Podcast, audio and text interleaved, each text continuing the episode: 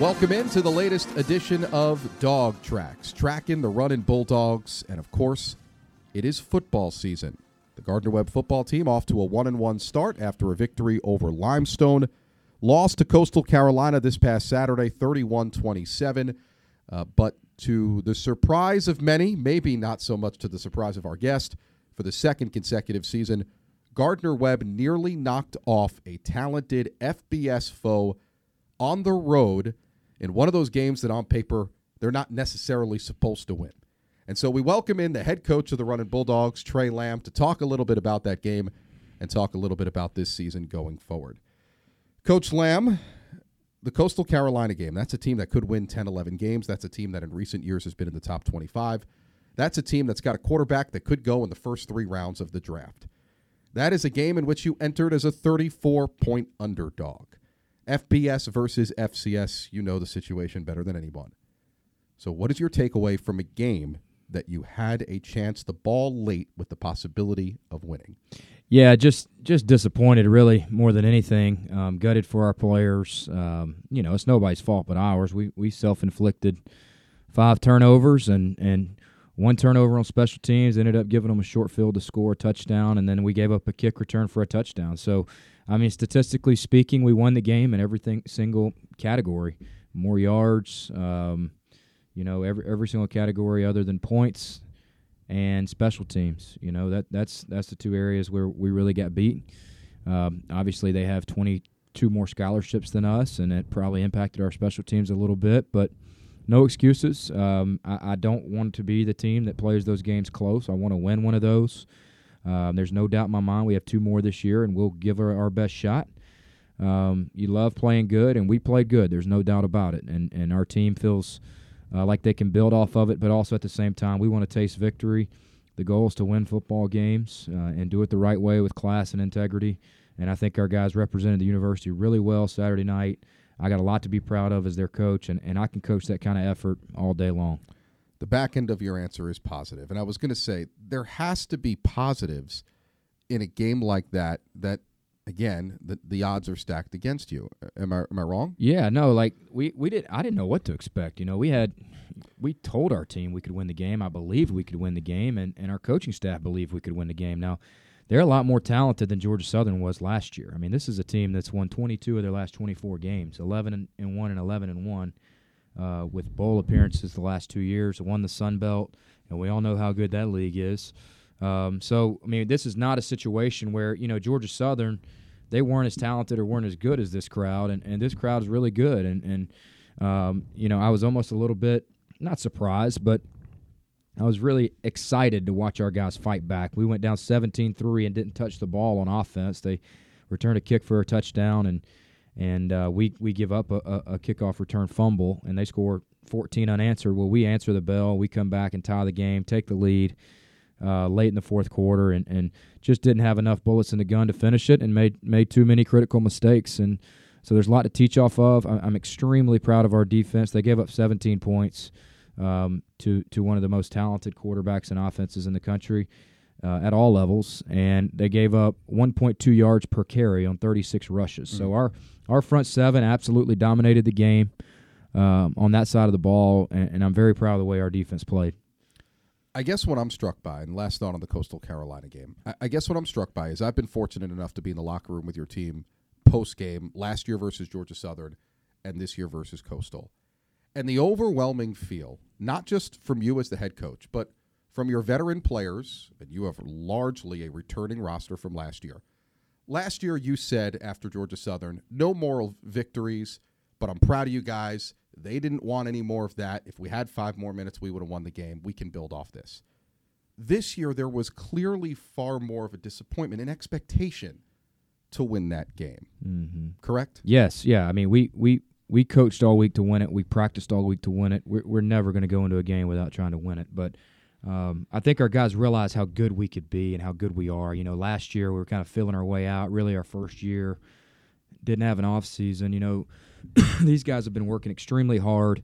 Um, first spring practice this year, first tra- off season training, and, and I think the closeness of our team and how hard they've worked and changed their bodies, they think they're better than they are, and that's where you want them. Mm. and our guys are, are talented. We have a good core coming back, and and I know nobody really wants to hear this, but everybody's coming back again next year. We lose Mm. really like four or five key players, but the ninety percent of our guys have more years left, and and you know we gotta we gotta rally the troops and, and go win this football game Saturday. But I can't tell you how excited I am about the future. Like our, our guys are stuck together like glue.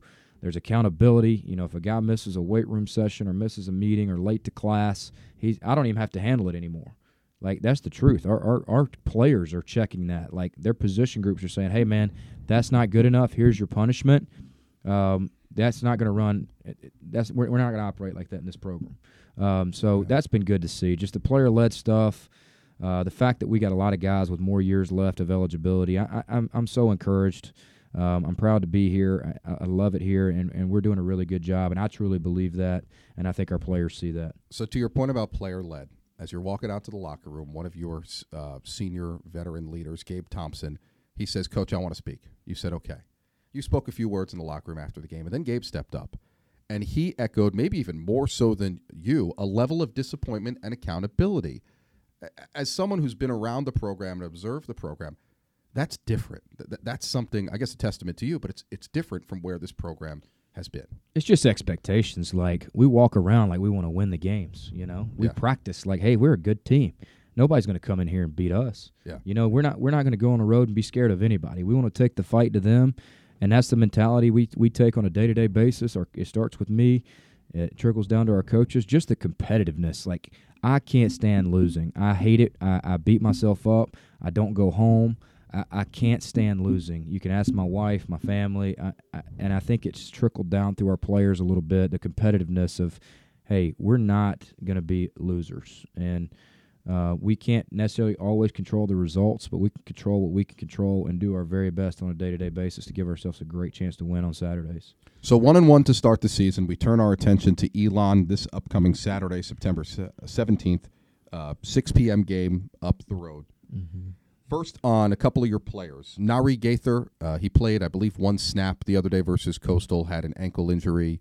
Um, you addressed it after the game and said, "We'll see. What's his status for this weekend and going forward?" Yeah, we'll see where he's at. I mean, he he's got an ankle. Um, you know, he's working hard to rehab it. We've had uh, obviously a lot of NFL scouts come to look at Narii and some of our other players, and had the Saints here Sunday to watch practice. And he's trying to go. Um, he's trying to go for his teammates. He's trying to go uh, so we can win games. But at the same time, you know, our conference schedule is late in the year, and I want to make sure we're playing our best football and our healthiest football.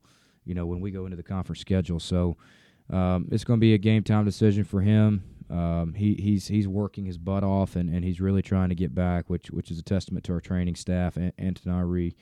Um, he does not want to let his teammates down, but uh, he he did roll his ankle, and, and we'll see where he's at. That's a big piece to lose. Preseason Offensive Player of the Year in the conference, two-time All-Conference guy. There's no doubt. Yeah, he's our best player on offense. I don't think anybody would argue that. Um, he's he's a core player. He got, he he didn't he got a ton of captain votes. He he's just a leader, a winner, um, a guy we really need to be successful. Justin Franklin, preseason All Conference wide receiver. Um, I believe he injured his leg before the Coastal Carolina game. Uh, I have not spoken to you about this, so just some clarification. Is he done Yeah, he's What's out for the year. He broke his ankle, um, or broke his fibia.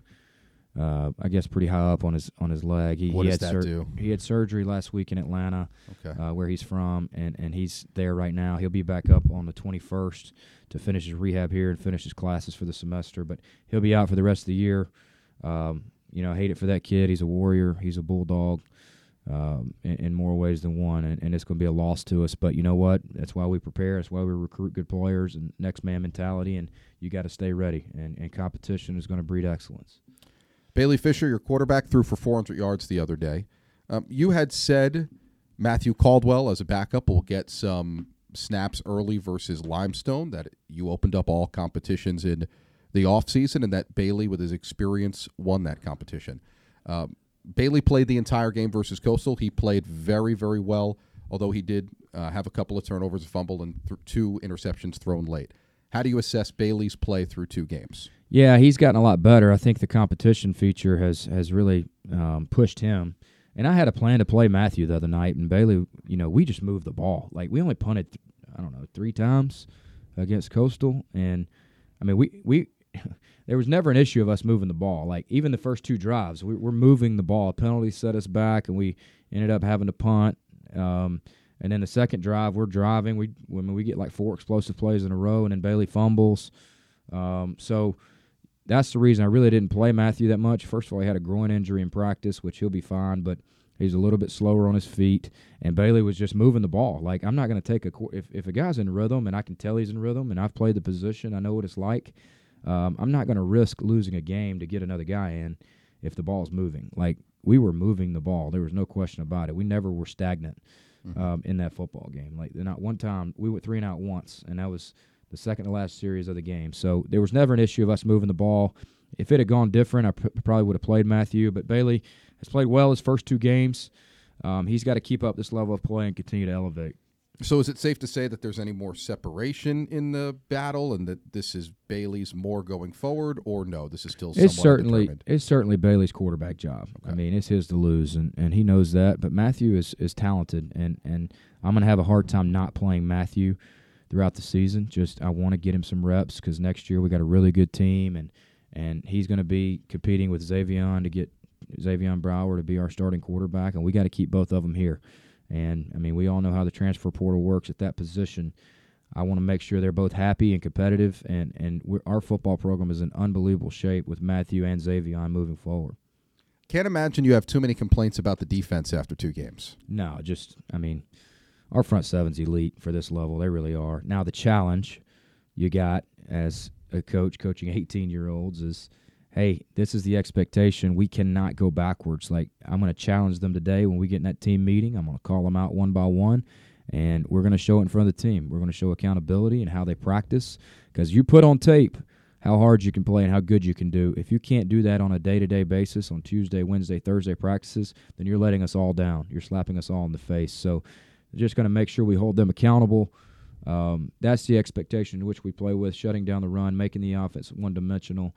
Uh, very proud of our plan. Our coaches did a great job on that side, and we got a really good culture on that side of the ball. They play hard and, and they play nasty.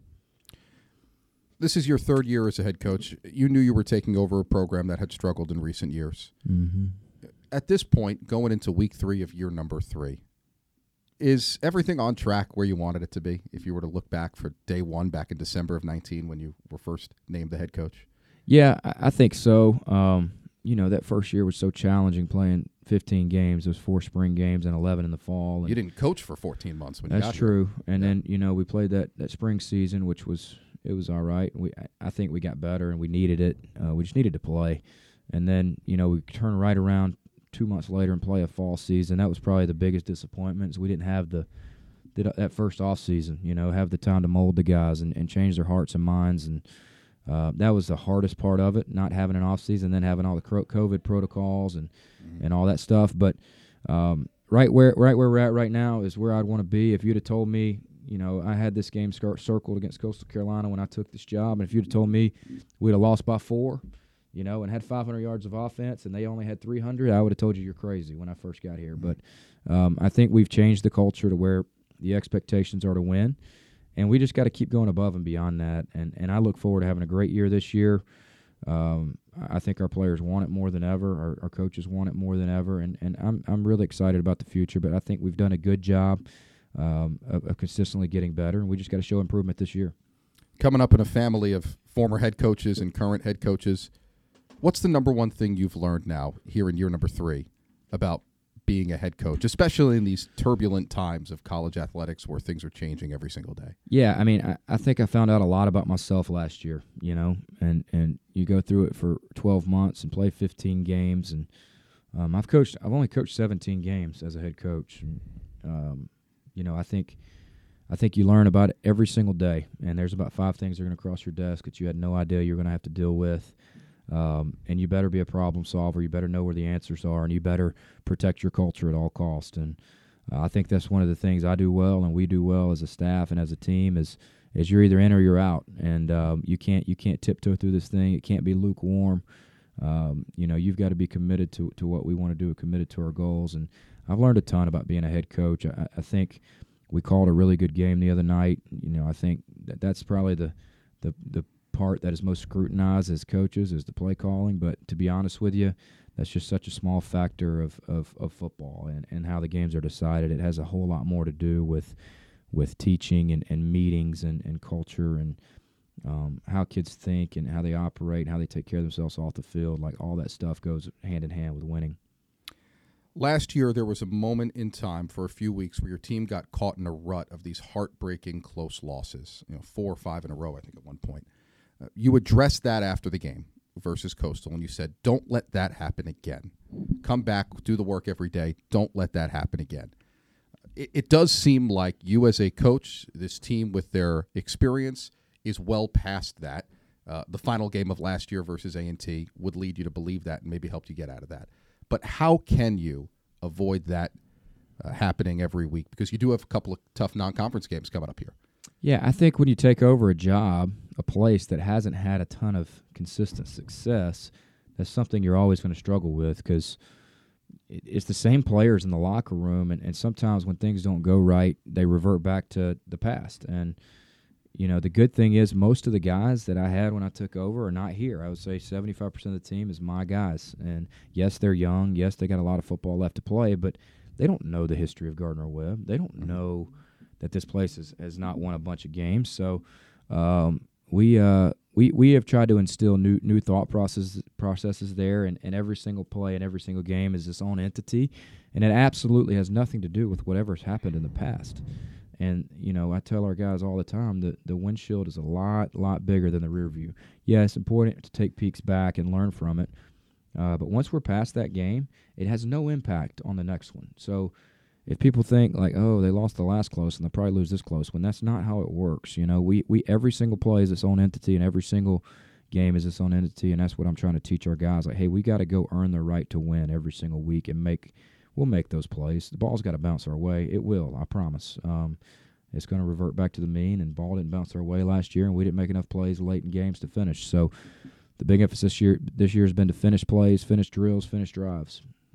So Elon on Saturday, they just blanked Wofford 26 nothing. This is a program that has been very good in and out of the top 25 over the last few years. But might I remind you, although they were on a backup quarterback and it was in that shortened spring season, in your first ever game as a head coach back in the spring of 2021, you beat a then ranked Elon team, nearly doubling them up with a blowout in the second half.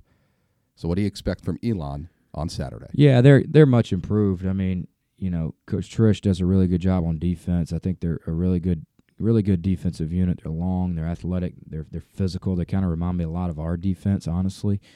Uh, probably a little more experience in the back end. Um, offensively, they're they're still really trying to hit their stride. I think this year they're they they played Vanderbilt very close. They they beat the crap out of Wofford. Um, so they're they're they're really uh, they're kind of hitting their stride a little bit. So I think it's going to be a really good game Saturday night. I'm looking forward to coaching in it. These are the kind of games you want to coach in. Good matchups. You know, we've played down one week to Limestone, and we played up to Coastal Carolina. So in my opinion, this is our first true test um, with a team of our our athleticism, our our ability. I'd say you know, Vegas will probably have it as a toss up 50 50 game, and, and the team that goes out there and, and practices the hardest this week and, and stays the healthiest is going to be the one that wins the game. We got to go execute on Saturday. It's amazing at this level, D2 game, FBS game the week. You don't really know how you stack up yet against some of the like competition. No, and it was that way last year. Yeah, too. and this is the only sport in the world where you don't get a scrimmage. You know, yeah. everybody else gets a everybody else gets a scrimmage uh, or, or, or, or warm up games, ex- exhibition games. Um, you know, we only get 11 opportunities, so you better be ready when your number's called. Head football coach Tre Lamb, Elon on Saturday. Tre, uh, congrats on some of the success at getting to this point and, and doing what your team nearly did last week. And uh, all the best of luck on Saturday. Yeah, thank you. We'll uh, those scoreboard results are going to start showing up. I promise. We're we're we're right where we need to be. Thanks, Tre. Again, opening kickoff on Saturday at Elon is scheduled for 6 p.m. If you can't make it up to the game, TV coverage on FloFootball. Radio coverage, as always, starts at 5:30 with the PNC Bank pregame show on the Running Bulldogs Sports Network. Locally on your radio dial, you can hear the game on WGNC AM 1450, FM 1011. That does it for this edition of Dog Tracks. Thank you for joining us. I'm your host, Phil Constantino. You can track all that's happening in running Bulldogs athletics, GWUsports.com. That's GWUsports.com, the official website of Gardner Webb University Athletics. And remember, follow the Running Bulldogs on social media, all the different platforms at GWU Sports, at GWU Sports, or search the hashtag Running Bulldogs. Until next time, Sco Dogs.